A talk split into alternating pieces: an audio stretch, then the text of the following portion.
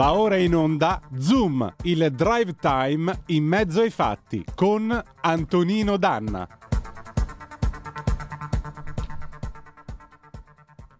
Amiche e amici miei, ma non dall'avventura, buonasera! Siete sulle magiche, magiche, magiche onde di Radio Libertà. Questo è Zoom, il drive time in mezzo ai fatti. Io sono Antonino Danna e questa è la puntata di eh, mercoledì 16 di novembre dell'anno del Signore 2022. Cominciamo subito la nostra trasmissione ricordandovi di dare il sangue, in ospedale serve sempre, salverete vite umane, chi salva una vita umana salva il mondo intero.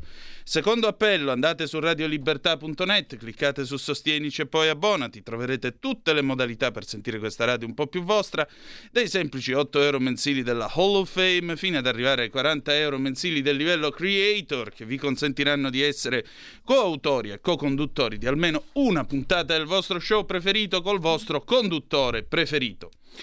Banda alle ciance, io saluto sulla plancia comando delle nostre magiche, magiche, magiche onde l'immenso condottiero, mio condottiero Giulio Cesare Carnelli, augurandogli come sempre buon lavoro, ben trovati tutti voi e naturalmente che si fa? Eh, sapeste, siccome mercoledì, mercoledì si balla con un pezzo del 1985 dei Baltimora, Tarzan Boy. oh, oh, oh. oh.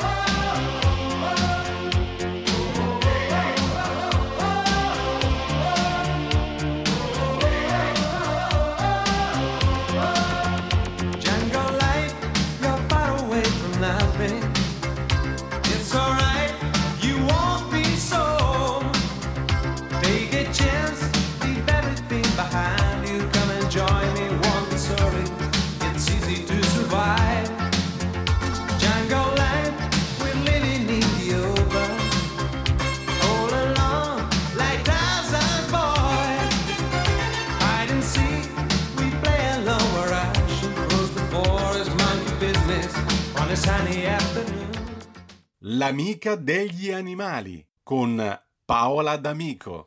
Ma non lo sentite anche voi questo profumo di congresso del Partito Socialista Italiano, di pentapartito, di De Michelis che balla in discoteca? Non sentite anche voi la liretta svalutata, l'economia che tirava come una pazza, Milano che pippava l'impossibile ma era la Milano da bere? Vorrei dirvelo, ve lo sussurro in un orecchio e so che tanti di voi avranno un brivido e anche una botta di nostalgia che la metà basta. Avvicinatevi un attimo all'altoparlante. Nepenta. Amiche e amici miei, ma non dell'avventura, dopo questi piacevoli ricordi datati 1985, 100 lire tre canzoni, abbiamo con noi Sua Soavità Paola D'Amico, direttamente dal Corriere della Sera. Ben trovata. Ben trovato Antonino e un saluto a tutte e tutti gli ascoltatori. Bene, bene, bene. Io eh, preventivavo Tarzan Boy dei Baltimora, eh, però in realtà stasera diciamo che mi sono avvicinato perché il tema di questa sera è un tema che secondo un detto popolare avvistarlo in casa porterebbe guadagno ma non so se sia verificato, insomma. Poi viene chiamato in vari modi, per esempio in Sicilia è chiamato tignuso perché fa la tigna, cioè la ragnatela. In Calabria è chiamato babbo, nel senso anche di stupido, per cui sta casa è chi ne è babbi, questa casa è piena di babbi per dire sia di stupidi che di ragni. Voi come lo chiamate a Cremona? A Cremona non lo so, devo chiedere a mio marito che è un cremonese doc, però è anche allergico ai ragni, quindi... Quindi non porta guadagno stasera, da te. No, esatto, stasera facciamo appunto un tema che per qualcuno può evocare anche immagini un po' fastidiose. Sì, anche Però, un film in cui Michele Mirabella muore nel 79 ucciso dai ragni, ebbene sì, aracnofobia. Esatto, però eh, arriviamo al ragno ma da lontano. Ecco. E poi con le immagini che ti ho girato e questo è un ragno particolare che vi sorprenderà. Sì. E partiamo perché questo è un ragno, il ragno granchio, che non tesse tela, non ah. fa la tela del ragno, ma si finge un fiore. E ti ho girato le immagini veramente suggestive, ma ne trovate in rete tantissime, per cui assume addirittura la colorazione del fiore su cui si posa, oppure assume la colorazione che ben si intona a quel fiore tanto da eh, trarre in inganno. Eccolo qua, è giallo. È giallo esattamente come... Perché è su un fiore, fiore giallo. Mm. Poi è bianco. Poi abbiamo chiamato le immagini di un, questo di ragno granchio mentre acchiappa una vespa. Sì, è, è, non è, non non è quella della Piaggio, è quella prodotta da Dio e associati. Eccolo esatto. qua, il ragno con la viene... vespa e l'ha sempre vinta lui, è veramente fenomenale, spettacolare. E a seconda del fiore su cui si posa cambia colorazione. Allora, perché mi piaceva l'idea di parlare proprio della mimesi, no? Sì. Di questo tema imitazione. Pensate che la prima volta che si trova il verbo in greco è nei versi de, de, di un inno di Omero, l'inno d'Apollo, in cui ci sono le fanciulli d'Elo che di tutti gli uomini le voci recenti sanno imitare. Quindi ci sono varie forme di mimesi, di imitazione. Mm. E anche, anche l'uomo è bravissimo nella sua, nelle sue no. capacità di imitare. Ci sono animali che si mimetizzano per fare un agguato senza essere imitati e questo è il nostro caso, il caso del nostro ragno granchio. Oppure ci sono appunto animali che forse più spesso che si mimetizzano per scappare invece a un predatore. C'è il caso per esempio in questo caso ne parleremo magari del polpo mimetico, cambiato, che si chiama così proprio perché può cambiare aspetto e comportamento per assomigliare all'animale che teme e addirittura l'hanno scoperto una ventina di anni fa e lui addirittura riesce ad imitare perfettamente sia l'aspetto fisico sia i movimenti di oltre 15 creature marine. Ma cioè come Woody Allen in Zelig. esatto, però potremo tornarci, magari cerco qualche immagine bella per per la pagina e così possono conservare. Poi ci sono so, i dragoni foglia che si nascondono tra i coralli, alle vipere che si immergono nella sabbia, eh, i gatti selvatici che si camuffano con l'erba, la volpe artica che con la pelliccia bianca praticamente invisibile su uno sfondo innevato. No? O i camaleonti che sono i più famosi maestri del trasvestimento, qui ne possiamo citare veramente tanti. Invece adesso, oppure gli insetti stecco che si camuffano a ramoscelli da foglie, questo lo fanno da 126 milioni di anni. Allora, vediamo appunto questo uh, ragno granchio. Il ragno granchio è conosciuto tanto tempo, granchio, ma è stato studiato di recente eh, perché si, si è cercato di capire quale ruolo può avere questo ragno granchio in quel tema di cui noi sempre parliamo, biodiversità, conservazione della natura, e, e, ha un ruolo molto importante. Tanto fa parte della famiglia degli arachnidi, insieme agli scorpioni, agli acari, alle zecche, e la, i ragni sono una grande famiglia, molto grande, abbiamo identificato circa 40.000 specie, che sono tante, però gli studiosi pensano che sia meno di un quinto di quelli esistenti, quindi molti non sono ancora stati conosciuti e classificati e siamo nel 2022. E eh, cosa fa questo ragno? Questo ragno non fa la tela, non tesse la tela. Mi sentite? Sì, sì, ti sto ascoltando. Ti sento, sentivo elefante in arrivo sotto. No, no, non e... siamo noi. Non... Ok, però eh, riescono a cambiare colore attraverso, posandosi sui ragni, ne prendono il colore, sorprendono e catturano tutte le prede con le loro specie di, mh, mm, che sono poi la ragione per cui si chiamano ragno granchio, le due zampettine davanti, le prime due anteriori, che sembrano delle piccole chele, e sono molto grandi e molto robuste e gli permettono loro di camminare anche, di spostarsi anche lateralmente, quindi proprio come muoversi come i granchi, si spostano. Hanno un ruolo fondamentale, sono infatti indicatori custodi di biodiversità vegetale e l'ha spiegato recentemente dei ricercatori di Pisa, che hanno pubblicato uno studio molto bello, Stefano Benvenuti che insegna appunto all'Ateneo Pisano che ha firmato questo studio. E, mh, lui appunto rifletteva su questo tema, dice molti organismi che appartengono sia al regno vegetale sia a quello animale spesso sono privi di una importanza nota, cioè noi li sottovalutiamo.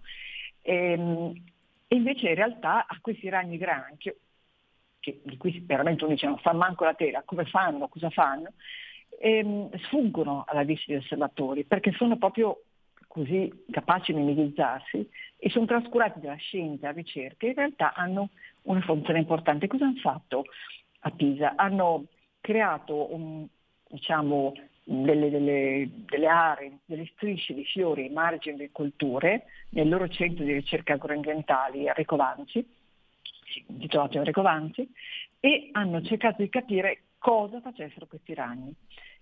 Perché secondo la teoria si dice che il lavoro di ogni singolo elemento della Terra non è casuale, e, anzi interferisce con quello suo vicino secondo una logica evolutiva, questa è la finalità di questo studio. E ehm, in soldoni loro sono accorti che questi insetti praticamente eh, selezionano ehm, i fiori. Però. Perché eh, sono, quindi, diciamo, sono nella catena della impollinazione hanno un ruolo ecologico. In pratica, ehm, cerco di spiegarvelo in modo un po' più semplice, ehm, loro attraverso il loro, il loro, ruolo praticamente selezionano sia eh, perché mangiano praticamente gli impollinatori, quindi bloccano l'impollinazione, quindi controllano la popolazione delle piante evitando che alcuni fiori calzino via altri fiori che quindi mantengono un equilibrio. Mm. Questo è un po' il, il senso. Ecco perché diciamo, a cosa servono questi animali? Servono, hanno questa funzione. Questo studio è durato parecchio tempo, ma proprio notando come si posizionavano, quali fiori diventavano la loro casa, un luogo della loro mimesi, hanno capito che finalità avevano. Tra l'altro sono piccolini, perché sono grandi dei 4-14 mm, e hanno anche un carapace un po' tondeggiante, sono dei ragni molto particolari, sono un po' squadrati, sono diversi da un ragno a cui siamo abituati con la panciotta tonda. E quindi hanno le due paia di arti che servono per la caccia, sono molto, fo- molto forti, grandi e spinose, invece le altre paia che sono più piccine, che gli servono per camminare, i colori variano, possono essere il bianco, il rosa, il giallo, a seconda appunto del fiore che, che utilizzano. Hanno una vista eccellente, sono eccezionali, hanno due grandi occhi davanti sulla fronte e altri sei occhi piccolini sulle, su, ai lati diciamo, del, del, loro corpo e quindi coprono un campo visivo di 360 gradi, vedono davanti, dietro e ai lati, impressionante. Sono capaci di uccidere con le api soltanto con la forza di, queste, di questi due arti e poi si possono anche nutrire del nettare dei fiori e anche di insetti piccolini che per caso passano di lì e non si accorgono della presenza. Le femmine si distinguono dal maschio perché hanno il torace completamente rosa, i maschi invece sono marroni e si trovano un po' dappertutto, nei boschi, nei giardini, nelle coltivazioni. Primavera e estate dovremmo però usare diciamo, il nostro ingegno, metterci a osservare i fiori E, e, questa secondo me è una cosa veramente spettacolare e meravigliosa della natura. Ecco. Li possiamo trovare sui carni, sui papaveri eh, e quando i fiori appassiscono, cambiano colore, ingialliscono, loro escono, scendono e se ne vanno a cercare un'altra che è il precento di fiorire. Hai capito Quindi... che roba? Eh, insomma, ah, così babbi, preda, così eh? stupidi non sono, eh? Ma per niente, mm. mangiano tutto, mangiano anche le grossi api, eh, cavallette, cioè riescono a prendere prede più grandi di loro, perché una cavalletta è lunga 4 cm e, e le conservano, quelle che non mangiano subito, le conservano non lontano da dove si appostano per fare uno scotto, diciamo, per quando non sono altre prede. Certo. questo è veramente un, un, un animale, cioè un arachnide da studiare, da vedere. E purtroppo i ragni che noi troviamo in casa, almeno io una volta da piccola raccoglievo i ragni con le gambe lunghe e mettevo in salvo in giardino. Da, da, da grande sono diventata diciamo, più cattivella, ma proprio perché insomma, eh, se uno viene appunto a un ragno è un po' allergico a dei grossi problemi. E quindi diciamo che i ragni che si avventurano tra le mura domestiche dove possono trovare molto cibo, molto nutrimento, rischiano spesso di fare una brutta fine. Certo, però... Senti, ma oggi come oggi i ragni, oltre a essere vissuti come fastidio con le loro tele, le mosche si sono fatte furbe e non ci cascano più nella tela del ragno oppure ancora in qualche modo ci vanno a finire? No, no, non credo proprio e loro sono, i ragni credo che siano molto più, molto più veloci e più intelligenti di mosche. Questo è poco ma sicuro. E, e senti, che cosa... La velocità, eh. riusciamo a prendere le mosche, ecco. E appunto, un loro sono... È difficilissimo prendere un ragno, eh? perché eh, se cercate di seguire un ragno che sta scappando, l'ho fatto recentemente, insomma, mette a dura prova. Oddio, mm, una scena veramente che... Cioè Paola D'Amico che insegue il ragno, veramente, ma perché? Cioè, era finito in un, in un bidet. Eh. L'ho visto per caso devo dire che... Sono... Ah, poi ci sono anche i giochi, eh. Ci sono anche i giochi di bambini. I giochi dei ragni. ragni. Ah, certo, sentiamo un po'. Sì. Mm. Tipo, per esempio? No, mi ricordo, mi ha evocato qualcosa, ah. forse qualche, qualche ascoltatore può sapere di più. Eh, insomma, voi che esperienze avete avuto con i ragni? 346-642-7756 per le vostre zappe o whatsapp che dir vogliansi oppure 026620-3529 se volete essere dei nostri attraverso il telefono. Eh, Paola, ma sostanzialmente la presenza di ragni indica qualcosa sullo stato dell'ambiente oppure ormai certo, nell'epoca dei pesticidi... No, mm. no, che la gente è buona, infatti dobbiamo rispettarli e amarli anche per questo. Se ci sono mm. i ragni hanno un senso, e questo è anche il, il senso della storia no? che vi ho raccontato. Eh, certo. Qualunque insetto ha un suo ruolo, anche il ragno o granchio che controlla appunto un equilibrio nel mondo del, dei vegetali, quindi ci aiuta a equilibrare, perché ripeto, c'è lui, e più, ogni insetto che si pose viene acchiappato e magnato, quindi è chiaro che quella, quel fiore non, non, non, sua, non, avrà la sua funzione. E loro hanno un ruolo di equilibrio, quindi mm. dove ci sono i ragni, come tutti gli insetti, certo, c'è, c'è anche una favola che viene in mente di Leonardo da Vinci, il ragno e l'uva. Ah, e com'è? E c'è un ragno che studia, perché Leonardo da Vinci era un grandissimo osservatore, no? come voi, sì. avete, voi sapete sicuramente meglio di me, e il ragno quindi osservava gli insetti. Probabilmente avrà anche scoperto l'esistenza del ragno granchio. Praticamente il ragno studia bene il movimento degli insetti, capisce che le mosche corrono verso un grappolo d'uva, prima cerca di acchiapparle nascondendosi nell'uva, ma il problema è che durante la vendemmia il contadino raccoglie, schiaccia tutto il ragno e l'uva e quindi il ragno muore insieme alle mosche che ha cercato di ingannare. Però... Cioè, è una favola alla Leonardo da Vinci, dobbiamo andare a rileggercela perché è un po' questo il senso. Sì, la pazienza del ragno, insomma. esatto. La pazienza e esatto. l'osservazione del ragno. Che esatto. storia, veramente. Che storia. No, diciamo che la morale è che l'uomo cerca di pensa di essere furbo, ma è esattamente come il ragno con le mosche, no? quindi e si usa l'astuzia in modo negativo, finisce come finisce il ragno, schiacciato con le mosche. Certamente, certamente, è cioè, proprio così. Evocato un ricordo di infanzia. Sì. Comunque, ripeto, anche i ragni hanno loro, un loro perché. Vabbè, certo, si sono in casa, magari la casa non è l'ambiente migliore per, perché, per tollerarli, però eh, se entrano in casa è perché devono difendersi o sanno che in casa possono trovare il cibo e quindi eh, è funzionale. Però la loro funzione nell'ambiente è importantissima, quindi se ci sono dei ragni stiamo tranquilli che l'ambiente in cui ci troviamo è un ambiente sano.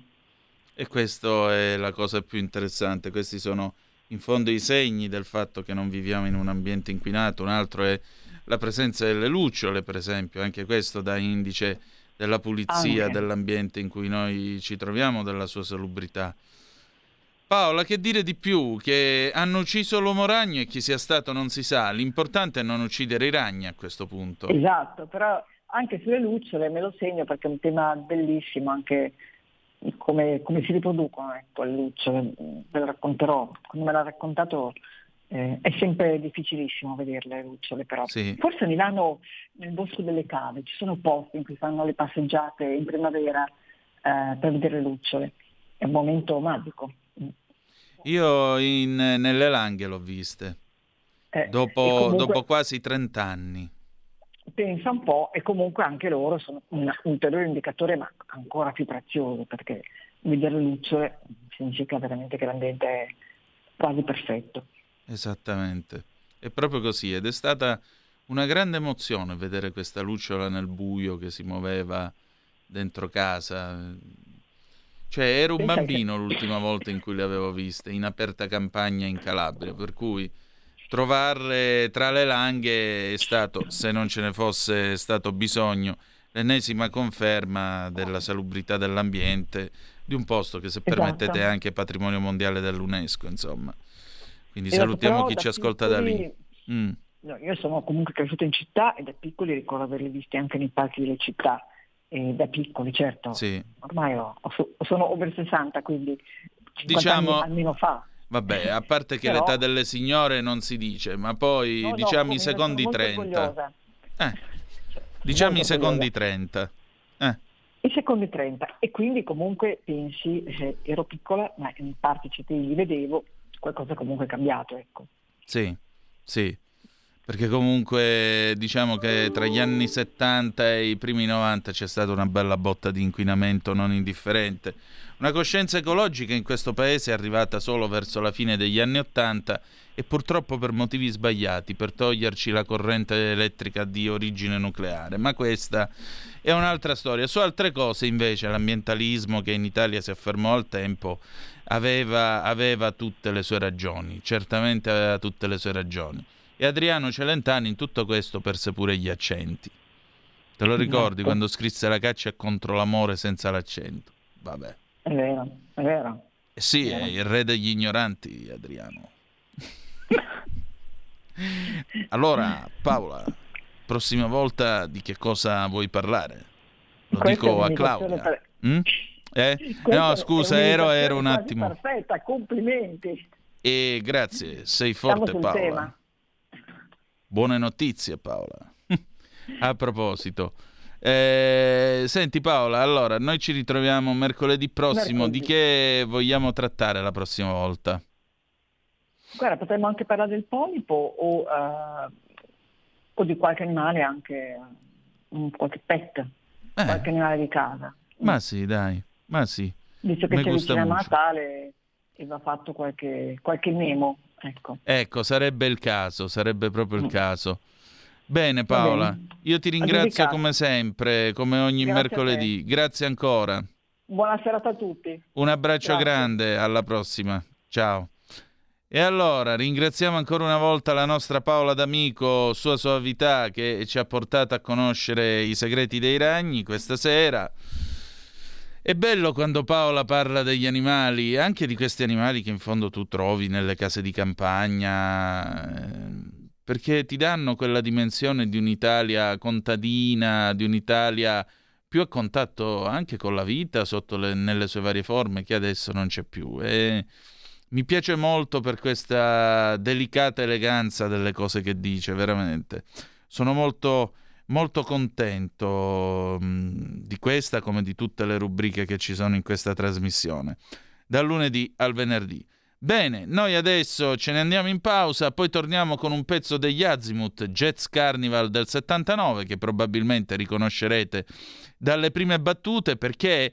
Perché tra poco c'è lui il signore non degli anelli, ma il signore dei nostri portafogli. Ebbene sì, niente po' di meno che mister Antonio Zennaro. A tra poco. Stai ascoltando Radio Libertà, la tua voce libera, senza filtri né censure, la tua radio.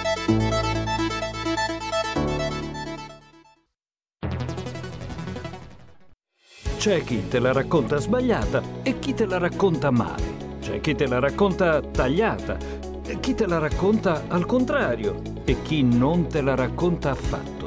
QDS te la racconta giusta. Ogni giorno la tua terra, il suo presente, le sue attese, la sua volontà di rinascita. Leggi, abbonati, scegli il quotidiano di Sicilia.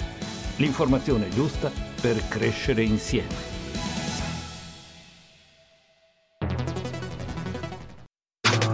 Stai ascoltando Radio Libertà. La tua voce libera, senza filtri né censura. La tua radio.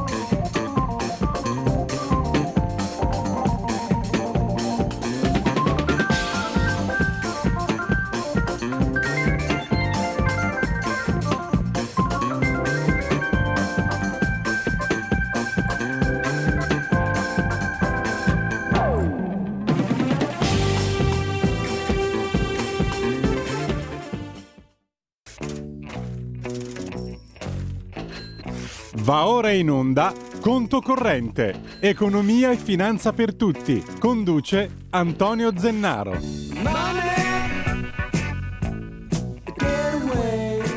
Insomma, diciamo che qua vi trattiamo bene, dagli Azimuth con Jazz Carnival del 1979, che per molti è la sigla di Mixer con Giovanni Minoli, eh, e lo ammetto, questo programma è ispirato in qualche modo a quella televisione, a quel programma che io trovo miliare, cioè se io incontrassi Giovanni Minoli di persona probabilmente sverrei come Paolo Villaggio nei panni di Fracchia probabilmente, però oh, quell'uomo, quell'uomo è un maestro di giornalismo, punto, non c'è altro da aggiungere. E passiamo dagli Azimuth, niente meno che ai Pink Floyd, perché se permettete abbiamo un maestro di economia e finanza nella figura di Antonio Zennaro con il suo bellissimo conto corrente, no, no quello suo dove ci mette i soldi suoi, stiamo parlando della sua rubrica, poi di quello suo fa quello che cavolo vuole lui, non è, non è un discorso che ci riguarda. E allora Antonio, ben trovato, però una domanda, ma tu ti fidi delle criptovalute? Io l'ho sempre ritenuto diventa una bolla e una balla colossale. Antonino, buonasera, buonasera Ciao. a tutti, mi scuso ma ho poca voce. Stai tranquillo. Intanto mercati in chiusura, meno 0,68 Milano, spread in calo, quindi petrolio in calo a 92 dollari, oro in calo, borsa americana per il momento a meno 0,5, quindi situazione come si potrebbe dire laterale di mercato.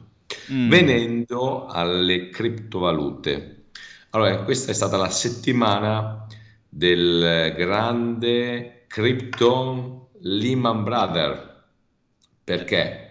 Perché c'è stato il default, il chapter 11 di questa mega piattaforma di trading eh, di cripto, di tutto quello che è il mondo oggi delle criptovalute, FTX, F, mi sembra che sia FTX, adesso non ricordo FTX, il nome. FTX, sì, che sembra più una motocicletta giapponese degli Sì. anni Ottanta. che è questa piattaforma di trading di criptovalute creata da questo ragazzo californiano di 29 anni, questo il nuovo Warren Buffett eh, della finanza, era eh, etico, eh, che si muoveva con la sua onda elettrica, eh, che poi finanziava anche il eh, Partito Democratico Americano. Quindi l'uomo eh, perfetto, l'uomo nuovo no, de- della finanza, però che veniva valutato solo quest'estate 32 miliardi di dollari la piattaforma, fondi pensioni, fondi di investimento in tutto il mondo, anche celebrità, no, il famoso giocatore di football americano insieme alla sua fidanzata Giselle eh, Bundè che faceva la pubblicità addirittura per questa piattaforma è passata da 32 miliardi di euro di valutazione a luglio a zero. Bellissimo. Eh, si è scoperto che poi tutto questo etico non era, nel senso che aveva questo mega villone poi alle Bahamas dove faceva di tutto di più, eh, era amico no, di tanti politici, ex politici, insomma, che hanno anche una brutta reputation. E poi si è scoperto che sostanzialmente era, si dice, insomma, fondi neri, ehm, fondi finti, insomma, alla fine uno dei più grossi buchi economici finanziari della storia eh, finanziaria globale perché guardate molto spesso si dice eh sì beh ehm, c'era tutto Madoff no? il metodo Madoff la truffa di Madoff però Madoff ad esempio si faceva dare i soldi e eh, però non è che eh, spendeva i soldi eh, ehm, garantiva un rendimento dell'otto utilizzando gli stessi soldi che gli davano man mano il metodo Ponzi, no? Sì, Eh, appunto. che poi è stato un italiano di origine. La truffa creato, carosello. truffa. Mm. Sì, però diciamo che i soldi non sparivano, mentre in questo caso eh, si è scoperto che di tutti questi 32 miliardi c'erano solo 900 milioni di dollari di liquidità e il resto è stato sprecato in tutta una serie di progetti cripto, paracripto sul mondo delle cripto e quindi venendo un po' a quello che è stata una cavalcata trionfale delle criptovalute, del mondo cripto degli ultimi, penso ormai 5 anni, 6 anni, con tutta anche una stampa entusiastica, Uh, anche addirittura i regolatori che si sono voltati dall'altra parte, eh, tutto insomma andava verso la fine della moneta fiat, come si dice, e il futuro cripto. Allora io devo dire che sono sempre stato critico su quelle che sono le novità finanziarie, le mode, da sempre, anche sul lavoro, da sempre. Perché? Perché nella finanza ci sono i momenti di, di moda, come nella, nella vita, nella politica in tante altre cose, quindi vanno di moda le mode e quindi si creano delle cosiddette, c'è un bellissimo libro di Schiller, euforia irrazionale. E quindi quello che magari in una situazione normale è razionale, tutti penserebbero che è cosa buona e giusta, diventa di colpo irrazionale e a una corsa a ovviamente a investimenti che poi detto questo io ho fatto mi sono, tra mille difficoltà mi sono aperto eh, così anche chi a casa parliamo di cose concrete no? E ho fatto perché ero curioso e quindi vediamo sto mondo delle cripto allora ho comprato eh, due anni fa quando poi già era esplosa il boom, eh, cioè, perché dopo capisco quello che ha comprato la cripto no, 20 anni fa, che poi ha speso, non so, 1000 dollari, se ne ritrova con 2 milioni, mo da 2 milioni passa a un milione, ci ha comunque guadagnato, no? Eh Però lasciamo perdere, parliamo al grande pubblico, no? certo. Eh, eh, che viene rappresentato, tu vai su YouTube, vai in qualsiasi sito, ti sei bombardato, no, investi in cripto, investi in bitcoin, diventa ricco dall'oggi al domani, già questo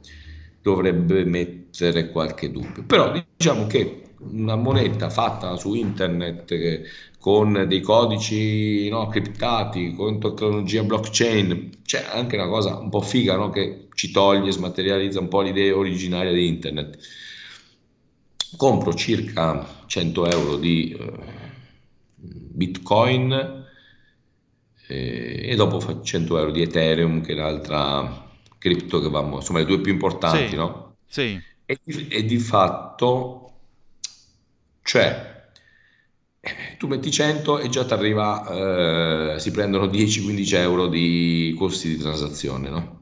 Quindi siamo Poi- già scesi a 85. Se poi sposti questi soldi da un conto a un altro, ti prendono altri 10-15 euro. Quindi, cioè, cosa voglio dire? Che mh, una moneta che vuole definirsi moneta o che tanti considerano come una moneta virtuale non può avere un costo di transazione, cioè un costo di spostamento da Tizio a Caio, Sempronio, a Franco, Luigi, a Francesca di 10%, 7%, 8%. Dopo, certo, se sposta un milione è normale che il costo è il 2%, però il costo è troppo alto. Perché se fai più spostamenti, eh, quei 100 diventano 50, 60 euro. Quindi non può funzionare come moneta di scambio per le merci. Certo. Oltretutto, i prezzi variano no? come un titolo che un giorno vale il 10%, un giorno 20%. Se noi andiamo a vedere anche, è vero che le monete, dollaro variano, fluttua, eh, però non è che cambiano del 10% in un giorno, 15%, 20%, no? Ci può essere un 10-15% nell'arco di un anno. Quindi tutti questi mi hanno fatto capire che molto probabilmente questo, la cripto, le cripto funzionano se tu ci metti 100 euro e speri che domani questi 100 euro diventano 200 euro e poi li vendi e trovi uno che pensa che comprando 200 li vendi a 300 e poi li rivende a uno che pensa che va a 400 che eh, e quindi si crea dopodiché Scusami, questa non si chiama criptovaluta, questa si chiama metodo dell'ortolano.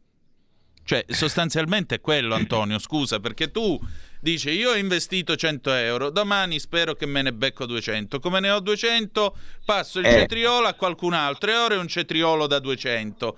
Io domani lo vedo diventare da 300, Allora, lo passo allora, a Carnelli, speriamo che diventa 400, acchiappati sto cetriolo. Fino a quando non arriva il fesso di turno, che magari potrei essere io la per la seconda volta, o tu o lui, e all'improvviso dice, arriva Carnelli e mi dice, oh senti, io ho qua il cetriolo da 200.000, aspetta un attimo che lo piglio io, che magari domani diventa da 300.000, tra e crolla.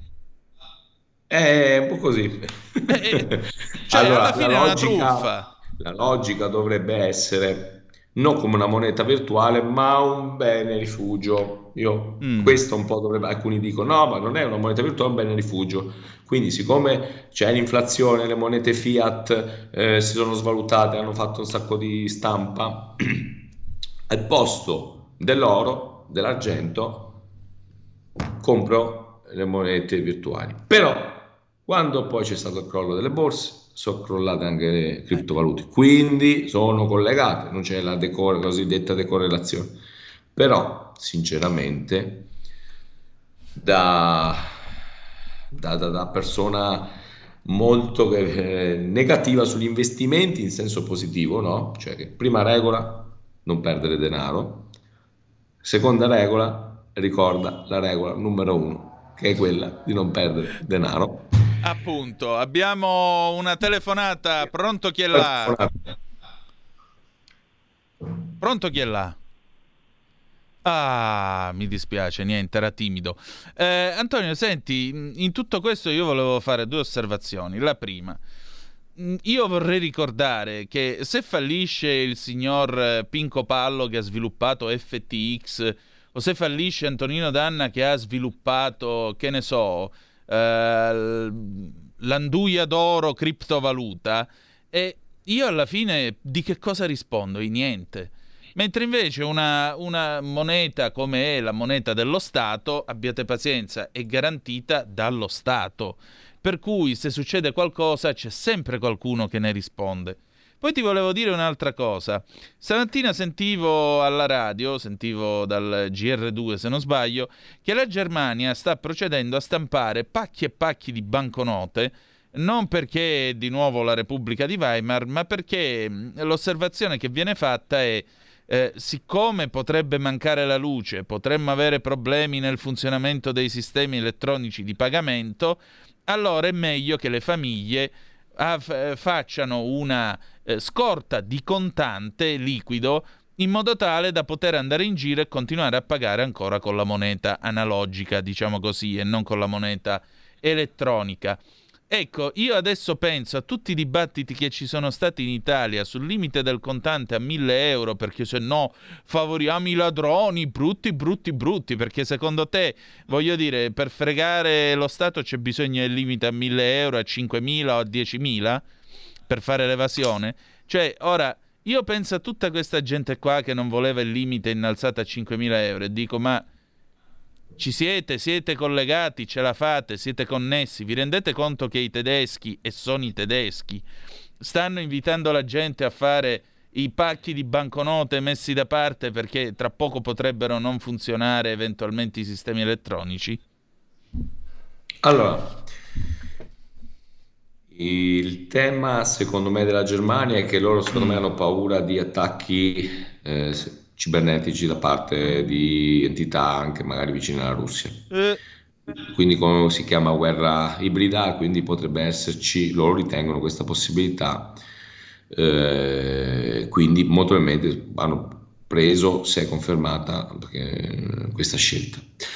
Però quello che voglio dire, il tema del contante mh, mm, è un tema divisivo, tipico della società italiana, no?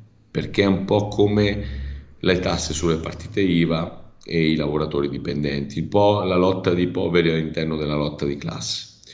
Cioè, oggi chi vuole fare evasione fiscale lo fa attraverso, ad esempio, la criptovaluta, chi vuole fare le cosiddette no, lavatrici. Quindi, guardate, cioè, non è che mo eh, il mafioso si fa problemi eh, per l'evasione, per il ciclo dei soldi, dice ah oddio ma il governo mi ha aumentato il limite, il limite è sostanzialmente, mi dispiace anche che non, tutti l'hanno spiegato bene sotto il profilo politico, il tema è di segnalazione che ti fanno quando tu, il commerciante, il, va a portare il contante, versa il contante con la banca, va a fare un prelievo, quello è il tema vero per cui il limite deve essere utilizzato anche per i pagamenti, perché questo permette anche a chi ha delle attività con molto contante di non essere segnalato, essere considerato un delinquente. Ecco. Questo è il vero tema, perché chi fa evasione fiscale non è che mo aumenta l'evasione fiscale perché gli spostano 5.000 euro, ma di che stiamo parlando? Cioè, perché, cioè, perché, l'evasione fiscale, ma se, se, uno si prende un articolo del Sole 24 Ore delle società che vengono beccate eh, a fare evasione fiscale, vedrete che gli schemi, non parliamo di l'evasione da, da 1000 euro, cioè sono schemi articolati con plurisocietà che sono ufficiali, che utilizzano le banche con l'IBAN tracciate con società estere. Ecco, per dire. Abbiamo due telefonate che prendiamo in rapida successione. Pronto chi è là? Ciao Antonino, sono Marco da Mantova. Amate, adorata, dimmi tutto. Quello timido poco fa ero io, ma ho ricevuto una telefonata, ho dovuto appendere perché la stavo aspettando. Va bene, A proposito figurati. di impedimento, non sarò lungo questa sera. Mm. Eh, come la mettiamo con eh, quel provvedimento che vogliono fare in Europa per impedire alle case che non sono a norma iperambientalista tra qualche anno di essere vendute. Ad esempio, prova a pensare a chi abita in un centro storico e deve ristrutturare la casa, deve cambiare tutto perché altrimenti quella casa non la potrà in caso vendere nemmeno affittare. Cosa pensiamo di fare per quella, questa cosa qua? Perché è veramente un sopruso, eh? perché non vuol dire che uno che ha una casa di 100 anni fa debba sventrarla, svenarsi, eventualmente per metterla a norma e nel caso poterla vendere in un domani. Sì, Pensiamoci poi... perché è una dittatura, eh. praticamente tu non sei più proprietario nemmeno del tuo bene. Grazie, ciao. Grazie a te. Altra telefonata, pronto chi è là? Ciao Mauro di Reggio. Ciao carissimo. Vedi, per quanto riguarda le criptovalute, mi sembra che sia un'antica, una, un'idea molto ma molto antica, che fa il paio con i bulbi di tulipano Esatto. nell'asta di, della borsa di Amsterdam, che a un certo punto, a forza di, di avere bulbi che crescevano, crescevano, poi ci fu uno che disse, ma io cosa me ne faccio dei bulbi che ne ho già tanti se ritorno alla moneta? Per quanto riguarda il discorso del contante, nell'area euro, quello, il movimento di, di, di, di, capitali, di moneta, cioè la moneta come, come segno tangibile come carta moneta è solo il 3%, eh? il resto è tutta moneta elettronica, cioè scritturale, per cui io non so cosa, cosa diavolo vogliono combinare, anche perché poi tutto sommato sono fogli di carta che non sono garantiti da nessuno, non dalla BCE, perché sono garantiti da, da, da quelli che ci sono entrati, ma lì non ti garantiscono niente. Ciao.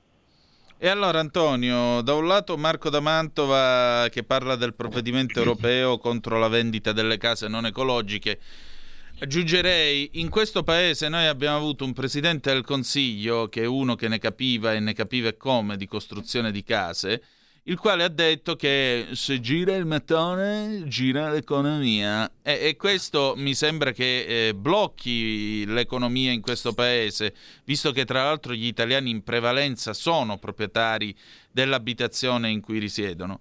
La seconda cosa, le criptovalute evocate da, Re- eh, da Mauro D'Areggio come appunto la famosa bolla, la prima grande bolla di cui si abbia contezza, quella dei bulbi di, di tulipano ad Amsterdam nel 600 e poi appunto come fai a fare l'evasione se è solo il 3% di tutta la massa monetaria che è denaro contante che circola?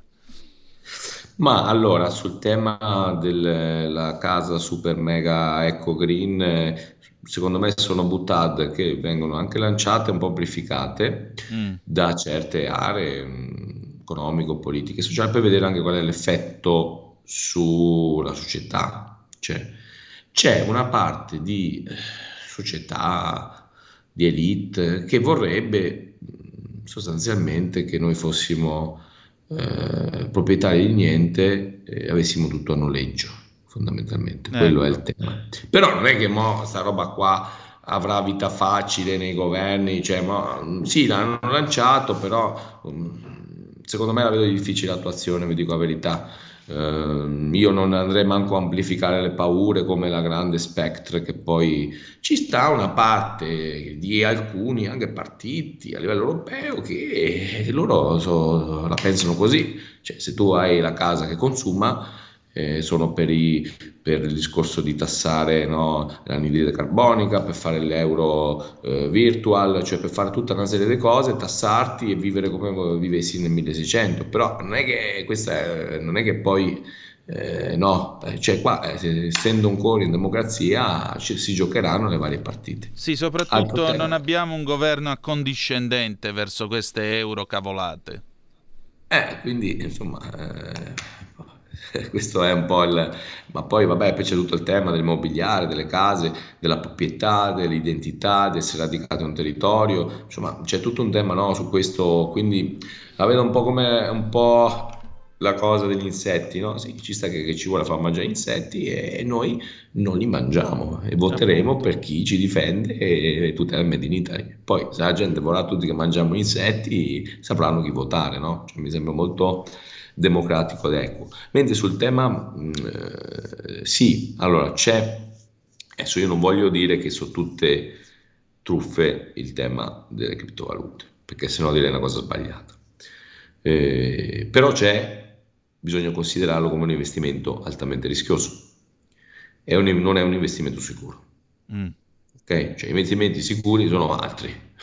Cioè, Appunto. investimento sicuro è investire nei titoli di Stato della Repubblica Italiana. Ok? Cioè, eh, dopo, rischio zero non c'è mai, però questi sono investimenti altissima rischiosità e il regolatore europeo invece magari di rompere le scatole su quanto è la- il diametro del cetriolo, della cipolla, forse su tutto questo mondo del criptovaluto e sul risparmio, perché ricordo che ci sono 100.000 italiani che sembrerebbe che hanno investito in questa piattaforma con 2 miliardi di perdita. Dopo uno potrà dire, eh, vabbè, eh, sono stati stupidi, però è anche vero che nella Costituzione noi abbiamo un articolo scritto dai padri costituenti che la Repubblica tutela il risparmio. Esatto. Quindi è vero che gran parte del risparmio oggi opera sotto il profilo di vigilanza europeo, quindi in Europa secondo me un'attenzione maggiore a questo mondo cripto che devo, lì c'è tanto, tanto, tanto shadow, cioè eh, operazioni nascoste di riciclaggio, dark web, mafia, armi, si comprano tutte attraverso criptovalute. Quindi all'artigiano che deve versare in banca 1000 euro di incassi in più, magari lasciamolo un po' tranquillo. E invece a chi compra la droga, eh, compra le armi e le fa attraverso eh, le criptovalute, forse qua una forte regolamentazione. Vuoi fare cripto? Ok, però magari dall'Italia tu i soldi alle Bahamas non li mandi. Perché Esatto. questi, guardate, queste piattaforme sì, sono regolamentate, sono anche riconosciute, però sono tutte facenti capo a paradisi fiscali, dove, dove, guardate, non hanno gli standard di vigilanza, di ispezioni, di controlli che ci sono in Europa, in Italia. Quindi quando si vanno a dare, lo dico anche chi è a casa, quando voi vedete, sì, ma prima vedete sotto eh, Bahamas, eh, Cayman o altri paesi particolari, il mio consiglio, lasciate perdere. Esatto. Perché sai che entrano, ma non sai se escono. Questo è il fatto. Allora, abbiamo un'altra telefonata e ci avviamo alla conclusione di questo spazio. Pronto? Chi è là? Sì, buonasera a tutti e due, Lisetta. Buonasera Visto Lisetta. voi avete accennato alla Germania, perché non dire qualcos'altro? Perché secondo me l'economia tedesca è in crisi, anche loro, non è solo l'Italia. C'è bisogno finalmente, sempre secondo me, di una Germania europea. Mm. Mm. Allora, la bilancia commerciale tedesca è in rosso, non succedeva dal 1991, mi sembra di aver letto questo. E la pandemia, la crisi energetica, la guerra in Ucraina hanno segnato l'economia tedesca, appunto quello che ho già detto. Ed è ancora oggi che la raccomandazione della Bundesbank alla proposta della Banca Centrale Europea di porre un tetto allo spread tra i titoli italiani e greci in primis e quelli tedeschi. Interviene in questo caso la BCE con i suoi acquisti, dico io. Così se la Germania vuole stare sul mercato ha bisogno di massa critica, sia nei confronti del sornione, e sempre lo dico io, Xi Jinping, che del magnate americano, per non parlare della Russia. La Germania ha bisogno disperatamente dell'Europa se vuole mantenere, dico io, il suo benessere economico. L'unica speranza è che anche gli altri partner lo capiscono e cominciano a portare condizioni. Solo così si previene un'Europa tedesca e si dà realizzazione all'auspicio dell'ex cancelliere Helmut Kohl, una Germania finalmente europea. Tutto qua, vi saluto buonasera. Benissimo, Grazie. Antonio. Ma la Germania, mh, secondo me, sta pagando, l'abbiamo anche detto nella scorsa puntata, io ritorno lì, loro scelta di stare sul full electric, hybrid, tutto quello che vuoi, sulle auto, lì danneggerà e ci danneggerà, ma lì soprattutto loro li danneggerà sempre di più, perché a Germania comunque il loro core è comunque l'automotive le auto, cioè se andiamo a vedere anche le bal- cioè tutto quello che è come un po' per noi per l'edilizia, no? Edilizia ci sono 13 settori collegati, quei 13 settori collegati sono altri X eh, settori, per la Germania è l'automotive, il settore delle auto, quanti eh, mi sembra che per fare una Porsche ci sono almeno 2500 componenti. Quindi certo. se loro vanno sull'elettrico che è cinese, è normale che la bilancia commerciale gli si andrà a crepare. Questo è quello che non capiscono, ma lo capiranno con le difficoltà economiche. Sicuramente. Allora, Antonio, io ti ringrazio come ogni mercoledì e ci ritroviamo mercoledì prossimo, va bene? Antonino, grazie, un saluto a tutti e sempre viva Radio Libertà. Grazie, sempre viva conto corrente di Antonio Zennaro. Ciao Antonio. Avete ascoltato Conto corrente.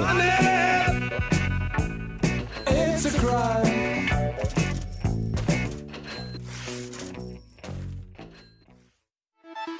Stai ascoltando Radio Libertà, la tua voce libera, senza filtri né censure, la tua radio.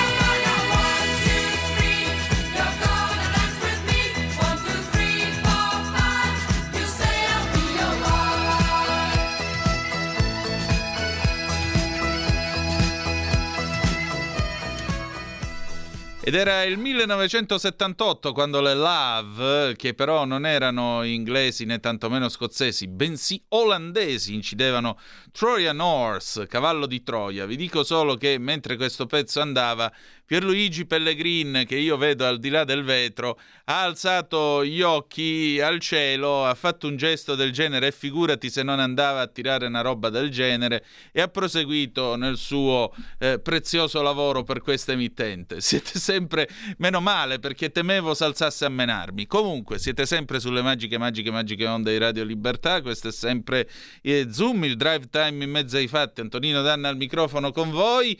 Sono da poco passate le ore 19.03, meridiano di Monte Mario e dell'Etna di questo paese. E vi dico che eh, è arrivata qua una zappa al 346 642 7756 Stefano da Roma, abbiamo un governo non accondiscendente, infatti la Melona ha subito calato le braghe accogliendo tutti i migranti della ONG. Antonina, alle volte penso che tu sia in malafede, Stefano da Roma. Scusami, non mi pare che li abbia accolti tutti, perché mi pare che gli altri siano andati a Tolone innescando tra l'altro una crisi internazionale con la Francia che la metà basta. Il nostro paese ha battuto i pugni unendosi insieme a Cipro, Grecia e Malta. Eh, credo che se la Spagna avesse un minimo di cervello si unirebbe a, a questo battito di pugni sul tavolo, a meno che alla Spagna tutto sommato eh, non, non, non vada bene la situazione attuale. Per cui mi sembra che questo governo non sia condiscendente con l'Europa. Abbiamo intervistato Annalisa Tardino, parla di revisione pure lei di eh, dei trattati di Dublino. Annalisa Tardino è a Bruxelles e si sta occupando proprio di questo tema. Non mi pare che stia lì a scaldare la sedia. Quindi voglio dire, eh, in malafede, io ti racconto quello che sta facendo questo governo. E anzi, tra poco io ti faccio ascoltare, grazie al nostro condottiero Giulio Cesare Carnelli, quello che Riccardo Molinari, il capogruppo della Lega eh, alla Camera, ha detto oggi commentando l'informativa del ministro Piantedosi proprio sul tema dei migranti e la crisi con la Francia. Poi voglio rispondere a quest'altra zappa che mi è stata mandata da Piero. A proposito di droga, non si parla mai di chi la consuma. Perché? Guarda, perché? Perché secondo me no, intanto se ne parla. Il problema è che queste notizie ormai si danno quasi per assodate. Sì, la droga c'è. E poi quando se ne parla, puntualmente salta su quello che dice: Vabbè, ma tanto siete fascisti perché eh, la droga dobbiamo distinguere le droghe leggere da quelle pesanti. Cosa sarà mai una cannetta? Cosa sarà mai lo spinello? Cosa sarà mai questo? Cosa sarà mai quello? La realtà dei fatti è che purtroppo oggi l'eroina, la grande protagonista degli anni Ottanta, mm, perché era la droga dei manager, degli, degli yuppies, la cocaina era, eh, era, l'altra grande droga usata negli anni Ottanta, ma quella che eh, fu più, più devastante fu l'eroina. Oggi questa roba qua costa niente, costa veramente niente, si è democratizzata. E in un certo senso sì, è passato come un velo di, non dico ipocrisia, però di disinteresse verso queste cose. È roba per altri. E poi io temo che qualcuno si reputi tema di essere impopolare se dice è bene continuare con la proibizione, è bene essere contro le droghe leggere e contro le droghe pesanti. Invece no, se tu fai questi discorsi ti dicono che sei retrogrado, che non capisci niente, che invece regolarizzando e tirando fuori dall'illegalità la produzione e lo spaccio della cannabis e tutto il resto si garantirebbero delle entrate allo Stato e contemporaneamente si eh, leverebbe questo gioco di mano alle mafie. Me sembrerebbe solo una sanatoria nei confronti delle mafie, tanto per cominciare, perché se domattina si abolisse, per esempio, si rendesse la canna libera in questo paese, ok? Secondo voi chi sono i primi che possono riempire e saturare il mercato? Quello di 18-20 anni che si fa la sua serra con la lampadina sulla scrivania? O invece gli amici, gli amici dell'andrangheta, della mafia e della camorra che hanno già pronte le piantagioni da quel dì? Quindi raccontiamoci le cose per quello che sono né credo che possa esserci concorrenza tra il prodotto realizzato dalle mafie e il prodotto realizzato dall'imprenditore. Posto che io non ci trovo niente di onorevole nel commercializzare la droga, nel venderla alla gente, perché, eh vabbè, cosa sarà mai una cannetta? La cannetta, per esempio, è quando tu sali sulla macchina e la usi come un'arma, perché l'automobile si può usare anche come un'arma è un'arma impropria delle più pericolose. Sali in macchina, sei strafatto, non capisci niente, tiri giù una famiglia che passa in bicicletta, per esempio. Oppure la puoi usare in una situazione poco chiara e poi alla fine ci scappa il morto. Morto perché ha coltellato, morto perché è successo qualcosa E nessuno sa niente, nessuno capisce niente. Perché? Perché eravamo tutti incannati. E il morto muore due volte. Perché non si capisce poi di che cosa sia morto. È morto di raffreddore. Tanto per citare qualche caso di cronaca nemmeno tanto lontano nel tempo. Eccetera, eccetera, eccetera. Tanto cosa sarà mai una cannetta? Cosa sarà mai che tanti hanno cominciato con la cannetta e poi sono finiti dentro l'eroina e dentro la cocaina. Cosa sarà mai? Bene, allora, adesso io direi di cedere la parola a Riccardo Molinari. Ascoltiamolo nel suo intervento, la replica al ministro Piantedosi, questo è già alla Camera. Vai Giulio Cesare. Ha facoltà di parlare l'onorevole Molinari.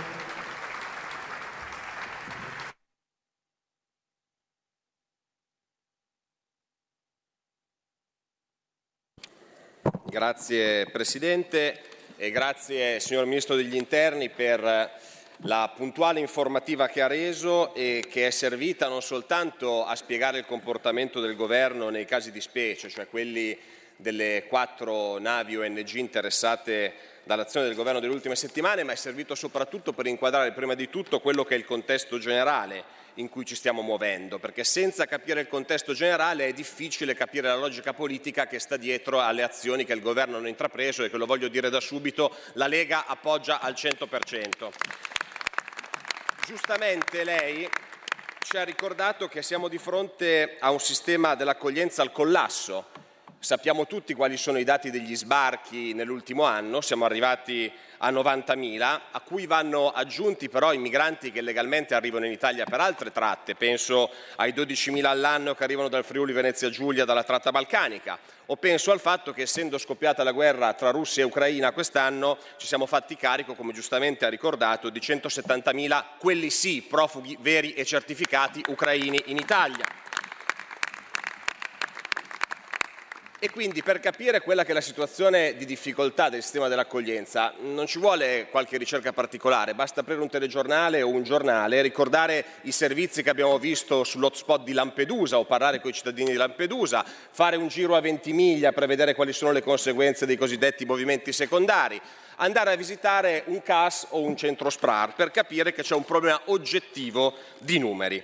E quando si usa come argomento per ritenere che il governo non dovrebbe limitare le politiche migratorie il fatto che altri paesi come Francia e Germania hanno più richiedenti asilo, eh, si finge di non capire una cosa, eh, si finge di non capire che in Europa stiamo creando un sistema a doppia velocità sull'immigrazione. Sta creando un'Europa di serie A dove qualche paese può scegliere quali immigrati accogliere funzionare alla propria economia e un'Europa di serie B, cioè quella dei paesi mediterranei che sono costretti a fare i conti con l'immigrazione clandestina incontrollata e con le conseguenze devastanti che questo porta sulla sicurezza e sulla deflazione salariale nei rispettivi paesi.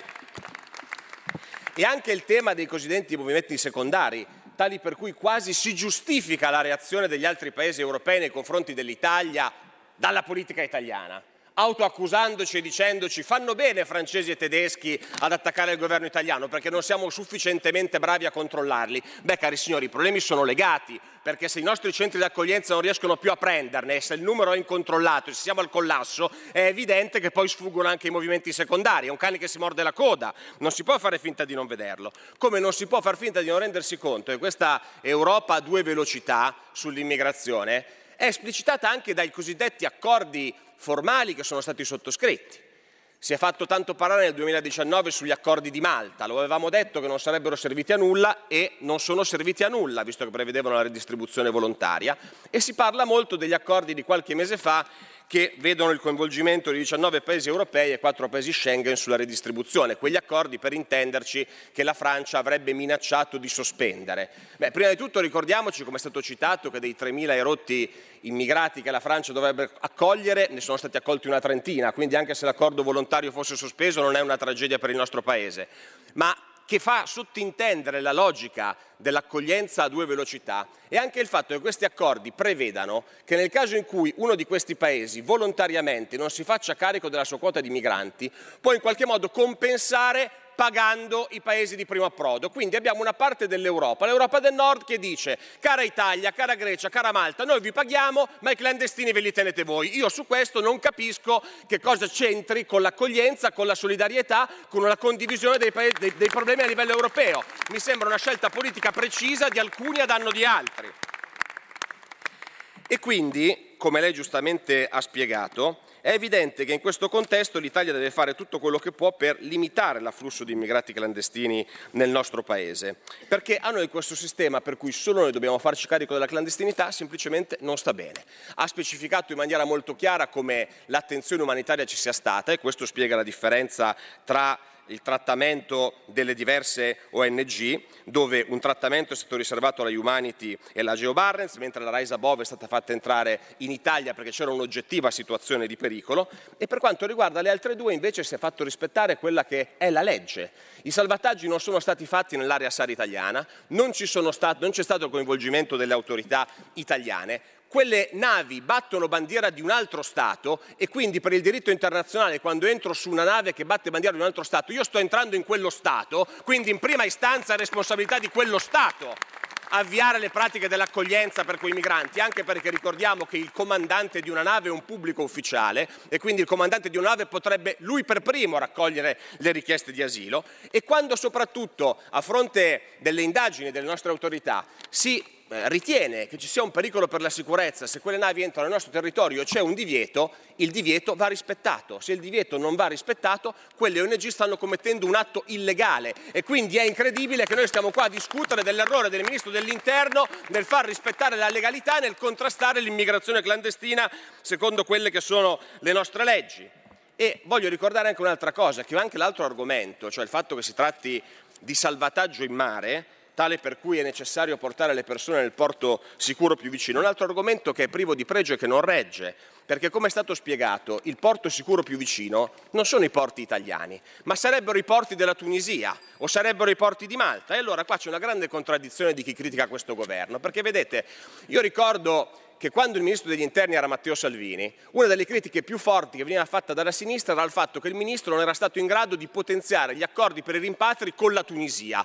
Allora qua facciamoci, eh, mettiamo a posto le idee. La Tunisia è un paese sicuro quando dobbiamo fare i rimpatri, ma non è un paese sicuro se devo sbarcare chi, chi, è clandestino o chi ha un problema di sicurezza in mare?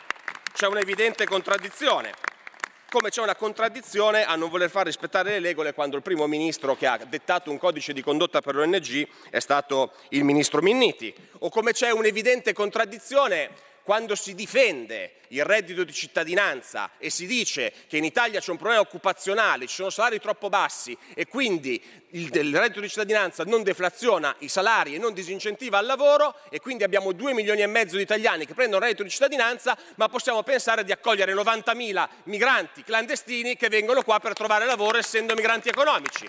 Anche questa evidentemente è una contraddizione. E lo diciamo a ragion veduta, e chiudo Presidente, perché come tutti sanno, dalla rotta mediterranea il grosso degli immigrati che arrivano sono egiziani, bengalesi e tunisini, quindi migranti economici. E allora cosa occorre fare? E questo senza scomodare Frontex, perché il fatto che le ONG incentivino gli arrivi non ce lo deve dire Frontex, ce l'ha dimostrato Matteo Salvini da Ministro dell'Interno quando grazie al decreto Salvini 2 gli sbarchi sono ridotti, sono ridotti a 11.000 unità perché le ONG non facevano più quell'attività. E le diamo un suggerimento, signor Ministro, riprenda il decreto Salvini 2 e preveda anche la confisca delle navi che violano le regole italiane, perché questo è l'unico deterrente che ha dimostrato di funzionare.